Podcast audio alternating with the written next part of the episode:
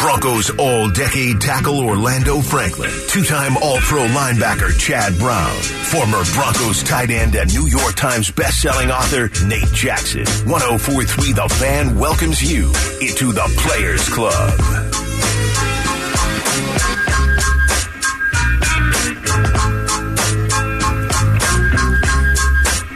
Ah, this is the Players Club. Morning, happy Monday, Merry Monday to you, as my partner Chad Brown would say. We got the whole Players Club in the house today. What's up, guys? How's your weekend, Orlando? Did you do anything exciting with the kiddos? No, actually, Saturday morning we ended up at, at the hospital. They had an allergic reaction, so we were in urgent care. Supposed to go check out the Broncos that morning, wasn't able to do it. So, um, urgent care, man, we, we got to figure out a way where that could, the process could be speeded up a little bit better. But um, was there for about four and a half hours. Wow, waiting the whole time. Um, partially waiting, then like, hey, we're gonna give him this, and then we gotta wait this out now to see how he reacts. But yeah, it was just just a long morning for sure. But um, yeah, then things started looking up, and we were able to kind of get back to the usual. And then we just spent the rest of the weekend doing what our kids want to do. What was the, uh, if you don't mind me asking, what, what was the reaction to? Um, nuts. Okay.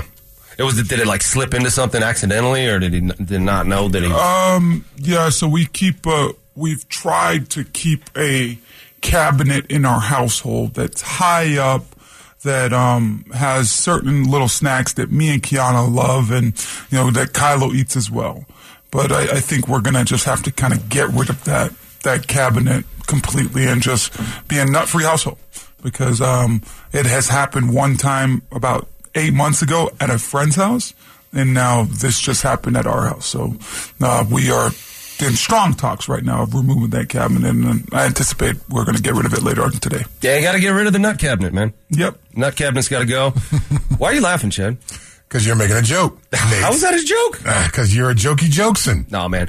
Um, my son's daycare class, so there's there's there's certain dietary restrictions for kids in the class, and so you can't pack anything, even in their lunch, that might affect the kids who are in the class. You know, so there's kids with nut allergies there, and so no peanut butter, no peanut butter sandwiches. Which, when you're a dad, that's a pretty easy sandwich to make. Right. So you got to do almond butter. He doesn't really like almond butter. Almond butter's not the same, man. And Sunflower butter? I've never tried butter is that. not bad. Yeah, it's Really? pretty good. Yeah, it's it's pretty good. pretty good. Cashew butter. yeah, there's some nice nut butter out, nut butters out there. Why are you laughing? Because I know why you're going down this road, my friend. Um, and then the the. Have you ever been on a flight where there's someone with a peanut allergy on the flight, so they can't serve peanuts? Yep. They actually don't even serve peanuts anymore on flights. Is that why? What if someone has a pretzel out? So, like, when somebody is um, getting their flight stuff, they'll say, "Hey, I got a, a nut allergy," and that's why all of a sudden there is no none of the little peanuts. Because some flights I get on and they do have peanuts still. Like they they, like they'll have the little um, little like saucer thing with the warm peanuts. Oh, you're talking about first nuts. class. That's in first class, okay? Back at back, with the plebes, where we all sit, they just pass out the thing. I thought that was an every flight thing. You I- go to every can you re- can you warm- request that? warm bowl of nuts? Can you request that? No, no, you can't. You can't even look back. Like they close the curtain. You can't use their bathroom. You can't make eye contact with anyone up there. I remember when I was a rookie, I went back to Miami after my uh, after our bye week, and I was flying out of Miami. I get on the plane, and I'm flying in the exit row. And I get on the plane, I see DJ Williams in first class, and I go to dap DJ up, and he's like, "Get out of here, Evan," because it was embarrassing as heck. And I just went back to my uh, exit row. Exit row's not bad either. No, you know, you know what's crazy though? They, they on a lot of these flights now they they give you a price, and then you got to upgrade to get a, a seat that's even decent. You have to pay money, extra money, to be in an exit row. Yeah. which I think is crazy because in the event of emergency, it's on you to save everyone's life. They come down at the, before the flight. They're like, "Are you willing to assist in the event of emergency?" And mm-hmm. you say, "I have to say yes." And then they're like, "All right, that'll be a hundred dollars." That's not fair. Right. They should be paying you to sit in the emergency exit row because you're basically a hero in waiting. Wouldn't everybody sit in the exit row if they were paying you to sit in the exit row? Wouldn't that make it bad business for guys like us that are a little bit bigger than an average human being? I'm being facetious about them paying you to sit in the exit row, but the fact that you have to pay extra to have that burden. But that's what I'm saying. Even if, you don't have to pay that extra to have that burden, isn't that going to make it really crappy for guys like us that need a little bit more? Row? Like when I look for a flight, I'm looking for that exit row. Yeah. I'm trying to get it, and if it's the 30, 35 bucks, or, or I think I've seen 46, I'm paying it because you know this four and a half hour flight, I, I want that extra space. I agree. I agree. What about the armrest armrest etiquette on flights, Chad? Because you have pointed thoughts about flights. If you're in the middle, do you get both armrests? Uh, you get yeah, you do. You do that. That's that's that's your penance for for being in the, in the middle seat. You, you get a chance to have both armrests. Now, as far as the uh, the extra row, do you ever walk by the extra row when you're not in the extra row and go?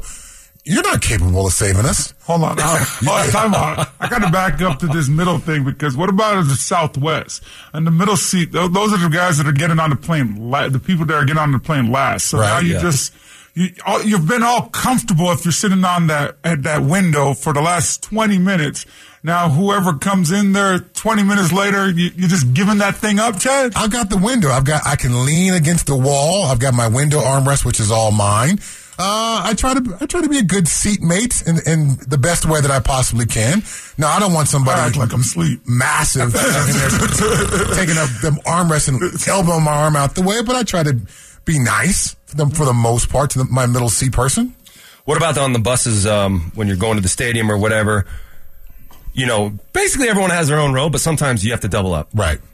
I would pre- pretend I was sleeping, st- sitting on the aisle, so people would walk past and sit somewhere else. Did you did, did you have any techniques to just make sure you had the bench or the, the two seats to yourself? Oh yeah, I just put my leg Put your on, bag on I put my something. bag. Yeah, when I was a player, but once I was a coach and, and I was doing my internships, Expectation then- was to double up. Yeah, then I, you, the players get the comfort. You as a coach, you get to ride in discomfort. That's how it works, particularly as an, as an interim coach. Someone on the RamosLaw.com text line. You uh, you ever play with any guys who are af- afraid of flying? Uh, yeah, some teammates who had to be uh, drugged up to fly. Oh, yeah, really? Yeah. Who was that? Um, I have to think about to think about that one. See if I can reveal that information. Well, my weekend was pretty fun. I played uh, golf yesterday with with Mike Evans. I heard Zach you're out there Bryan. hitting houses, man. I did hit a house on the opening on the opening tee box. See, I lived on some golf courses, and I hated when people would hit my house. Well, why'd you buy on a freaking house on the golf No, the course? first the first time I See did the this, houses in Colorado on the golf course. There's some nice. nice, houses out there on And that you- golf you got a course. nice piece of accept it. property, and you got that green space behind you, and it gives you the, the illusion of more property. Then the next thing you know, your kids got to play outside with uh, bicycle helmets on to protect themselves from people like you. I mean, it's funny that you're upset that when people start golf, they're not good at golf. When you first start playing golf, Then you should go play at a public course where there's no houses by it, my But uh, friend. also on the flip side, of that, Wrong. you just get to walk out. You know, it's six thirty at night. You get to walk out and oh, let me go play the 18th hole real quick. You know, because Oh, it's yeah. just right in your backyard. Or you get to give your kids uh, that lesson at six thirty at night because it is a little bit dead at that point. yeah, Chad. So good and bad, right? Yeah, good and bad, Chad. Stop hitting people's houses, man. Well, it was uh, it was a Did shock. hit a, did, did you dent it? Did you walk up know. to It it, was- and check it out? was did your you find ball your ball back, or stuck you were in the just like, the heck with that ball? It was a after hitting that very, it was a very loud clack, and it was my second shot uh, off the tee box because it was a shotgun start. So you know, a shotgun start. There's groups, and everybody starts at a different hole at the same time. We were three A, and so there was a group behind us on three B who actually was waiting for us to tee off, and they were good golfers, and you could feel the eye of judgment from the good golfers on the dudes who suck. Um, this was my first swing of the day too. I didn't get there in time to warm up, and and Zach By also didn't get there in time to warm up. Um, I know Mike did, so Mike kind of carried us throughout the day. But my first shot went way right, um, and um, so I took another shot, and this one went hard left, and that's what hit the house. And it was it was 8 a.m. on the dot on a Sunday morning. Someone was probably trying to sleep in, and their head was probably on that wall, having some sweet dream, and then. I, I really represented Mike well, so I Yeah, was- just hopefully it hit the stone. Hopefully there was no damage to the house. yeah, no, we drove by. I didn't see any. I didn't hear anybody screaming, so that was good. All right, guys. Uh, you said you missed training camp practice on Saturday, but um, there was a lot to report from training camp practice on Saturday and on Friday. And kind of what is our what are our expectations as former NFL players of this week, the second week of camp, going into this first preseason game? We're going to dive into Denver Broncos training camp next. One, two, three, four. Get on up, Get up, get on up. You've been admitted VIP entry into the Players Club with Orlando Franklin, Chad Brown, and Nate Jackson. Get on up, stay on the scene. Get on up like a sex machine. It's finally here. Get up, get on It's finally here, guys. It's finally here. What could I be talking about? It's finally here. It's finally. Game week, baby. That's right. Game week. Four days from today. You guys have been coaches in the NFL. You've been players, but you've also sat in on those coaching rooms. Is there any game planning going on for this week? Because the because the Broncos play their very first preseason game. It's at Arizona. It's on Friday.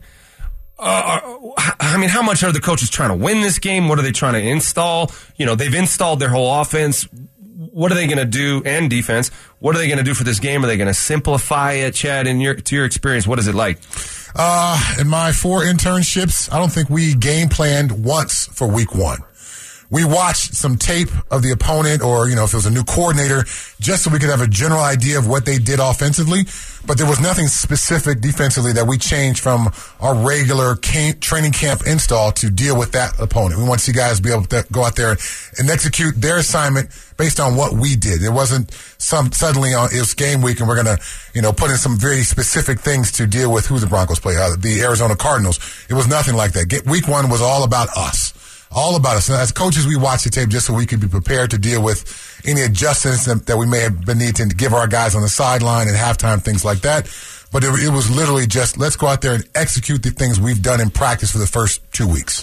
I think things have changed, right? Um, now in the National Football League, you, you got three in that football game.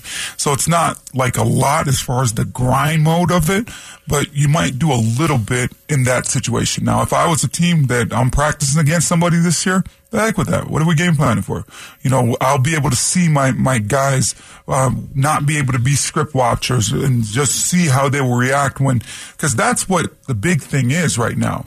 You're not in a controlled environment. You don't get to watch the script. It's all coming in through the helmet and you're running this thing like a game. And if you're not practicing against anybody, that's a, one less opportunity. Well, Sean Payton answered questions about preseason, and we got to remember that Nathaniel Hackett last year didn't play anybody in preseason, and we were all sounding the alarm there. How are these guys going to be ready to play in September if we don't see them out there in August together at all, doing exactly what you said, doing it without the script, game situations, no coaches in the huddle, having to memorize the play yourself, not being able to ask, oh, what's what, what are we doing this next play before you run in the huddle? You don't know because coaches are calling it out. Well, Sean Payton was asked not only about Javonte Williams, but will the starters play in the preseason? Here's what he said. Yeah, I haven't shelled it out yet, but they're going to play. We'll, we'll figure out how many snaps. Um, you know, we typically break a game into three phases first, second, third phase, and then special teams, we might just do two phases, but we'll have a plan, especially as we get into next week. I've got a few notes written down. So I don't have a pitch count. I don't have an exclusion list as, you know, if, if someone's got a, a light injury that we back, but I mean, we can expect to see our guys play a little bit. Orlando I asked Chad this last week on, on Friday when we were doing the show, and you're in there watching practice. Um, any guys on this team you don't want to see playing? That you don't need to see don't want to see playing. Randy Gregory. hey, buddy, you're, you're injury prone. I don't need you beating up that body anymore in the course of the game. And you play with a certain set of violence that you just have not been able to stay healthy. So Randy Gregory would be a guy for me. And um, maybe Kareem Jackson and Justin Simmons. But everybody else, let's go out there. Let's get some reps. Um, hey, hey, and I wouldn't be mad at you as, as well if you said, "Hey, PS2, put on a hat, go eat some sunflower seeds." Would not be mad at that as well. Don't you want Randy Gregory to get some full speed snaps so he can protect himself, so he can know how to protect himself? Isn't there, isn't there two sides to that? If you don't play, you don't know, know how to protect yourself. I mean, it, it certainly it'll keep you safe because you're not playing tonight. But mm-hmm. does it prepare you to play in uh, on September 10th against the Raiders? I, I think that that approach has had to have been taken at some point, Chad, with Randy Gregory, and it, for whatever reason, it's failed. Right, the the four years out there in Dallas, now the one year here with the Broncos. So for me, honestly, I would have a completely different plan for Randy Gregory. I know that he makes probably either the most in that in that front seven or the second most next to Zach Allen. Don't really have their contracts in front of me, but with Randy Gregory this year, this approach for me, if I'm Sean Payton. I'm telling this guy honestly, you're playing about 60% of the snaps, 65% of the snaps the whole entire season. That's how I'm dealing with him on a week to week basis where now you go out there and you- you're going to play hard and you're going to play tough, but you do know you got those, that rest coming at some point. His body just has not been able to hold up. So what you have been doing with him in the past has not been working. And maybe they have tried this. But man, I, I just know how much more of a difference maker he is out there on the field, and for whatever reason, he has not been able to finish a whole season. Is it? You guys think it's the style of play that makes him more susceptible to injury, or his body? Because he played a similar position to you, Chad. Mm-hmm. Why does he get hurt so much? Is there is there like a violent intentionality with his movement that kind of snaps his body in ways? Does he need to be different the way he he technically is on the football field, or is it just what his body is? He certainly plays hard. I, there's no doubt about that. But I, I can't say specifically what the injury issues are, are are tied to. You know, I know he's missed a lot of football in his career. Some of that due to suspension, some of that due to injury. Um, at, some point, if you play enough, you learn how to protect yourself. You learn how to play within your your body's uh, boundaries. Uh, and I'm, I'm not sure if he's learned quite how to do that just yet. But it's you know I- I, I can't diagnose exactly what the issue is. If he if he turns it down two notches, is that is that going to be enough to keep him healthy? Some guys j- just you know are all always banged up. Professional football is not for everybody. Not everybody's going to be Joe Thomas and play ten thousand plus snaps consecutively, uh, which was an amazing part of the Hall of Fame weekend, by the way. Ten thousand snaps. Did you did you check out the Hall of Fame stuff? Yeah.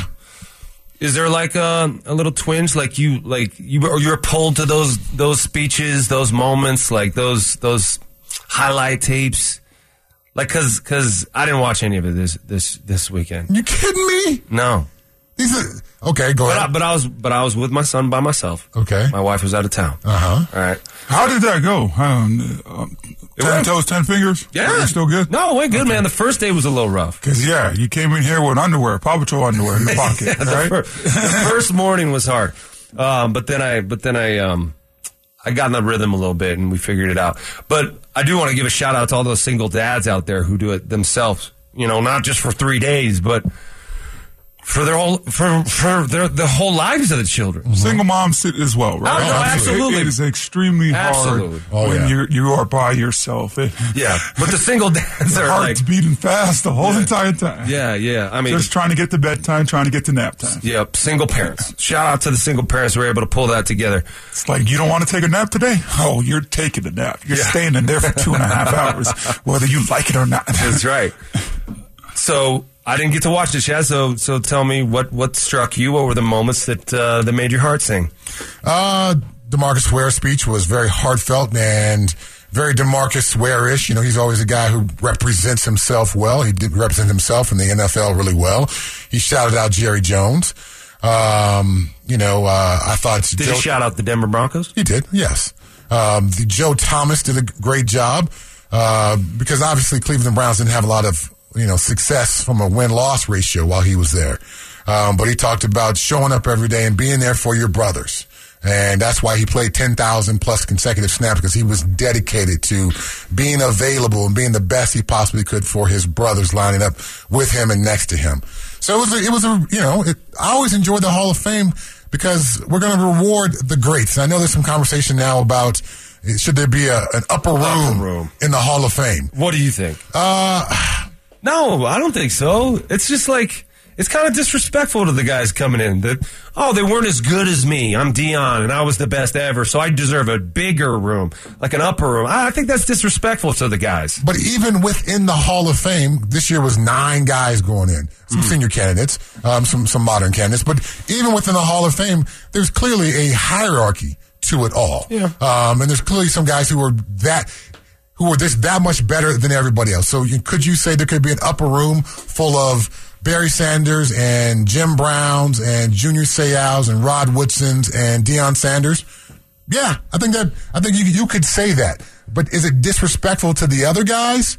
I could see where that that thought could happen. But uh, right now, just to be admitted, just to be heck, to be nominated is an incredible honor. So you know, I've always got my thing about watching and trying to experience and learn from greatness. And these are literally the greatest guys to play the game. So I want to watch them. When you're watching these speeches, you you've been you know, it came up each the last couple years that you're one of the finalists when they kind of start this thing, and mm-hmm. um, are you? Do you have a notepad? You, are you yeah. taking some notes on some of these speeches? You know, on your speech. might be implementing that in, into your speech maybe one day. And, no, and I'll add to that. Yeah. What do you want me to say when I introduce you? uh, no, I'm not taking notes on speeches. Uh, a lot of those guys use the same uh, one or two speechwriters who I've met both those guys. Oh, is that right? Yeah, they're you know really awesome dudes. I bet. Um, and they're able to craft a speech that you know fits your wording and how you want to do it. But yeah, there's a couple guys who most a lot of guys lean on for that. Um, so I have not taken notes. I've got no designs on on my speech. Uh, I got a long way to go if I were, before I could ever wear a gold jacket. So uh, yeah, no, I'm enjoying the ceremony for what it is. Not not wishing and dreaming and hoping about my time. Well, as the show goes on, we are going to workshop that speech for you, Chad. So um, maybe in the second hour we can try out a version, and then in the third hour we can nail down a couple. Can I do it in the Sean Payton voice? Yep. Uh, well, look, everybody, I'm, I'm just an incredible honor and privilege. And when thanks. did Sean Payton become this Southern gentleman? It's a little bit of George Bush, and because I mean, it's I'm not doing Sean Payton. I'm doing you. Listen, doing Sean Payton. Listen, look, relative to the practice with the players, I'm not doing it Southern. Do you hear Southern here? A, there's a little bit. It's more of a Texas. rounding of the mouth and a, a pursing of the lips and a lot of pauses. Troy Renck of Denver 7 joins us next. Denver Sports Station 1043 The Fan presents The Players Club with Orlando Franklin, Chad Brown, and Nate Jackson. Like the legend of the phoenix all ends with beginnings. It all ends beginning with beginnings, and this segment begins with Troy Renck. Troy Renck of Denver 7 joining us, presented by ROX Rocks Heating and Air. Troy, were you out of practice on Saturday? Yes, I was. Nate. Okay, so none of us were, and we just sort of wanted to recap. And uh, you know, I heard that obviously everyone heard that the two minute drill at the end of the practice was successful, and Russell hit uh, Jerry Jeudy on a bomb for a touchdown, which is great music to everyone's ears. Just that connection, how important Jerry Jeudy is going to be to this offense, and the connection between Russell Wilson and Jerry Jeudy. But that's one play, and the practice is a lot longer than one play. Could you give us your recap of how things went down out there? Yeah, I mean they built some momentum the day before. They had a pull with two penalties and then a and then they finished the Friday practice with a two minute drill to, for a game time 53 yard field goal from Brett Maher. So had some momentum going into Saturday. Seven on seven, that was the sharpest I've seen Russell Wilson look. All the quarterbacks, really, the ball was never on the ground. So much more crisp. The timing was better. And then in the two minute drill, the first time, again, pre snap penalties remain an issue. But when they had to go down and get a touchdown, Russell throws a 47 yard touchdown to Jeudy where he climbed the pocket a little bit. One of it, it wasn't his patented moon ball, but certainly put some air underneath it. And it clearly was Russell's best day of camp and the kind of day you like to see from a guy who's been what nine-time Pro Bowler and on a Hall of Fame track before he got here. So it was, it was that first week of practice. The offense struggled to get completions, let alone first downs and any momentum. So the offense finished, but they still have pre-snap penalties. Afterward, Sean Payton wasn't wasn't giving anyone flowers on the offense because he was still disappointed in the the pre-snap stuff, and he doesn't have much patience for that. And he actually admitted that at some point you just sit guys down. I'm not going to keep telling you. At some point, you sit down, and you know the idea that there's consequences and accountability is so refreshing after last year. Uh, Troy, you, you, you, talked about those pre-snap penalties, and Sean Payton's got a long list of things he needs to to clean up. And if you're going to win some of these close games that the Broncos have lost over the last couple of seasons, uh, penalties, mental errors, those kinds of things start to add up pretty pretty quick on, on the negative column. Um, is there? Are you noticing a difference from the coaching on some of those things from last year to this year? Because as you just pointed out, penalties were an issue on Friday and Saturday. Well, it's a point of emphasis, but what's interesting about it is they're not babying anyone about it. It's like it's a point of emphasis. This is what we're talking about. They stop practice at times to tell them this is what you know. Like when you have a two minute drive, you guys know better than anyone. If you have a pre snap penalty or a hold, and now you're first and twenty, your chances of finishing that drive successfully decrease dramatically. You that first down of a two minute drive is so big to get positive yardage, and so that's the stuff he stresses. He stresses the math of it. Take the names and everyone out of it. Just look at the math and the formula that if we're first and 20 or second and 15 and two minute drill, you totally eliminate some of the stuff you can do. And that's what he talks about. But he was saying how they have kind of these, this basically a checklist of 45 to 50 things they're working their way through as they get to the season opener. So the players are aware of this. And I asked him, do you quiz guys on this? And he said, no the quiz is when they come out to the practice field. We can tell who's paying attention and who's not. And that's an adult approach to this that we're not going to baby you. You got to figure it out. And if you don't, eventually you get to come over on the sideline and coach with me. But what I do see, uh, Chad, is you see practice stopped at different junctures and you see teaching being done. But it's not like, hey, it's okay, guys. Here's what we, it's no, here's why we do this. Here's the math of it. And if you can't figure that out, you're probably not going to be playing. Troy, this is so fascinating to me because when you're dealing with a team that has culture issues, and the Broncos have had culture issues the last couple years, this is kind of what you get. But then you go and get guys in free agency like a Mike McGlinchey that is like known for jumping off sides. That that's kind of been one of the red flags around him. So Sean Payton is talking about sitting these guys down, but the backup right tackle is a lot less of a player than Mike McGlinchey. So can you see Sean Payton now finding these guys during the course of training camp or using uh, some of these preseason games somewhat like punishment where now these guys have to play a lot longer than expected in these preseason games because obviously this is something that has not been fixed and you only hurt the football team by sitting down guys that are a little bit more superior than the, the twos are. Yeah, I mean, you would know as an O lineman – uh, Big O and how that that punishment would work. I think you're right that some of the punishment would be. I think you could have, have ran. I think you could have ran them before Troy, but everybody's conditioning now with Sean Payton after yeah, practice. Right, you're running now. I think you're right though that maybe you hey you're going to play a couple more series in the preseason to make sure we have this down. Maybe part of it is work working with Russell on his cadence. You can do that maybe pre and post practice of making sure the cadence that we're all on the same page that may, maybe it is, and you would know, but maybe it's not a, the, you're forgetting the snap count. It's your quarterback cadence and not being in rhythm with him. But those are things you've got to put extra time in. McGlinchey has checked every box as a leader since he's arrived. They call him the mayor. He's already the voice of that line. So they absolutely 100% need him to be, I'm not saying penalty free, but he can't be an issue because Bolles is coming off major injury. They're easing him back in. He was not playing well before he got hurt last year. They can't have issues at tackle. We just need to leave Sundays and not be talking about it. It's almost like an umpire where you just you don't notice them. Those are the kind of Sundays they need to start stacking together. They don't have to be all pro. They don't even really have to be Pro Bowl. Just where you don't really notice them, they're just solid. And I think McGlinchey could figure it out. I, I give him a slight pass. I'm not looking at the history, oh, but being gone those three days, he was a little rusty coming back. This is a bigger week. It's game week. Sean Payton told me last week that this is the week when it's fair to start kind of evaluating where they are, especially after the first preseason game. He agreed that that's a fair mile marker to evaluate where they are. So I'm curious to see if some of these mistakes start cleaning up in practice this week. Interesting that McGlinchey has kind of taken the the leadership role in that room when Garett Bolles has been here for so long. Uh, we'll see how that plays out. Okay, so there was a report over the weekend, Troy, that if, if things don't work out with running back Josh Jacobs with the Raiders, Denver would be interesting in bringing interested in bringing Josh Jacobs here. What would that look like? Do you think that's a good idea, or do you think that's a bad report? Yeah, I don't see any way in heck that would work. I don't. I mean, you're. I mean, you take him from your rival, which is always good, and the Raiders again. Being. It's one thing to be owned by the Chiefs 15 straight times, but to basically lose to the Raiders, what is it, eight of the last nine games? That's just inexcusable. But it just why would you do that when he wants a contract when nobody's paying running backs? They already have the highest or second highest paid wide receiver room.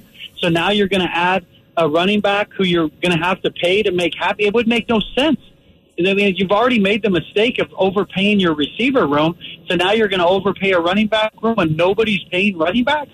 And I like Josh Jacobs. If he just played against the Broncos, he would go to Canton. He'd be a first ballot Hall of Famer. If you look at his numbers against the Broncos, they are breathtaking. But I don't see any validity of that report. Now, look, weird things happen. Weird, but they weren't even in on Dalvin Cook. I mean, the reason Dalvin Cook hasn't signed because nobody has given him enough money or Ezekiel Elliott. So you would move for Josh Jacobs, who's made it very clear he wants big money. It just doesn't make a lot of sense given their roster where Javonte Williams is in his recovery. He's looked amazing. And you'd be overpaying at a position where nobody's paying. Good stuff, Troy. I appreciate you joining us as usual, man. You got it. You guys. There he goes. Thanks, Thanks, Troy. Wouldn't it be right though for the Broncos just to fix the running back situation? Because you know Mike Shanahan back in the day, he's the one that said, "Hey, these guys are dispensable. We don't got to pay these guys. Put anybody back there. Get hundred yards. Get a thousand. Right. So they don't need to pay a guy like Josh Jacobs. So now, now, they- you, now you, the Broncos fixed that. You know they did this uh, a couple decades ago, and now they fixed that where it's like, yeah, you pay the running back. so what are you saying? I think the more the merrier. And Josh Jacobs is by far more superior running back than anybody that we have here right now. And this offensive line, he's struggling. So the more guys that can run this football, the better off this football team's going to be. What do you guys think? Josh Jacobs here? Uh, would he would he fit in a Denver Broncos uniform? We'll have that discussion next.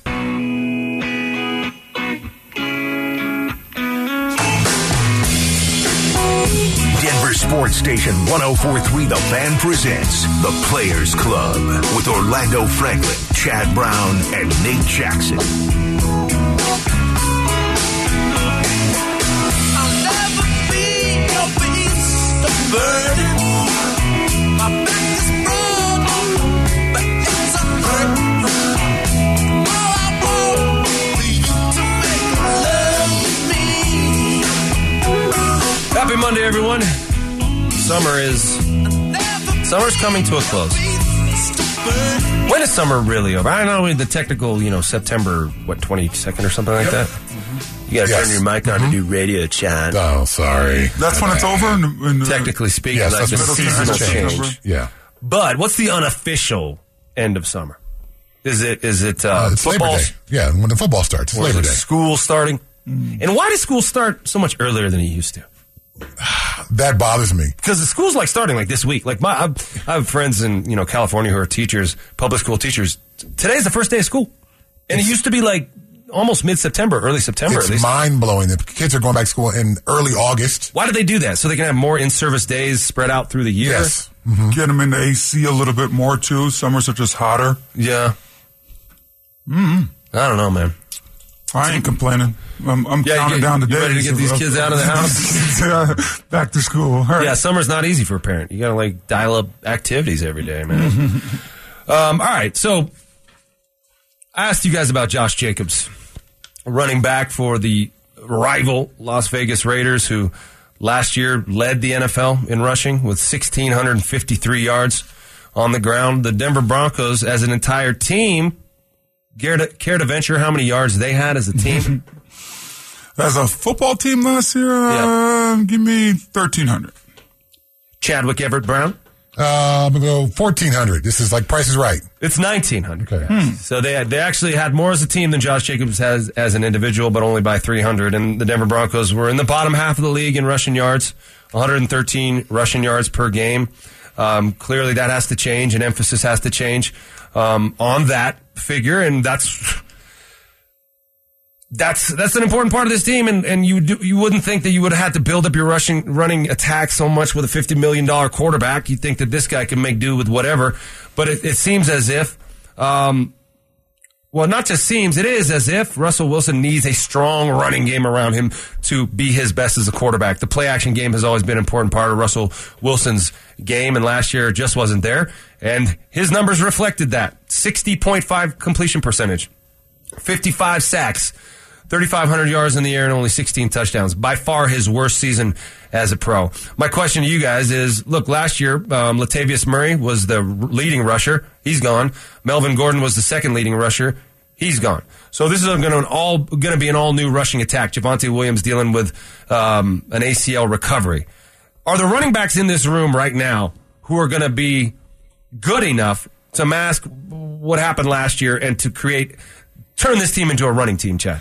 Uh, it's less about the running backs and more about the offensive line and more about the play caller. Um, as you know, Mike Shanahan and Alex Gibbs uh, proved, which I did a deep dive into way too many Alex Gibbs videos this weekend on YouTube. Wow, tell us about it. Oh man, I mean, just the So you were you were deep into the the football f- stuff this weekend. yeah. I don't think you get much deeper than than you know an hour or two of Alex Gibbs YouTube. I mean, it is Well, the, the nuance and detail of the inside zone versus outside zone and where he wants to tackle to put his hands. I mean, it was about as detailed of a coaching session as I've, you know, been around. And I've watched some of his videos before, so I was certainly familiar with what I was going to be getting myself into. As but a it's defensive, fascinating. Yeah, that was sorry to cut you off, but as a defensive player, would it have been helpful for you to see that stuff when you were playing to see how they teach it to the offensive lineman? Absolutely, because Alex Gibbs gives he in some points he you know gave away. Well, when this happens, that kills this play. When this happens, that gives this play no possibility.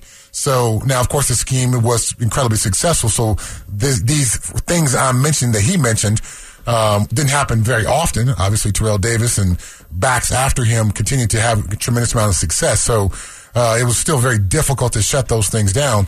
Um, but uh, yeah, I would have loved to have had a, l- some of those tips so I could have said, hey, you know, they're going to be running this.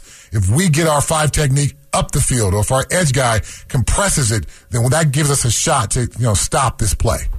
You know, oftentimes in the NFL, we get caught up in paying a guy because this guy has potential. We want to pay this guy because what this guy is going to do. And sometimes you pay that guy and the guy does absolutely nothing. We've paid Courtland Sutton. Last year we're talking about, you know, has he lost a step?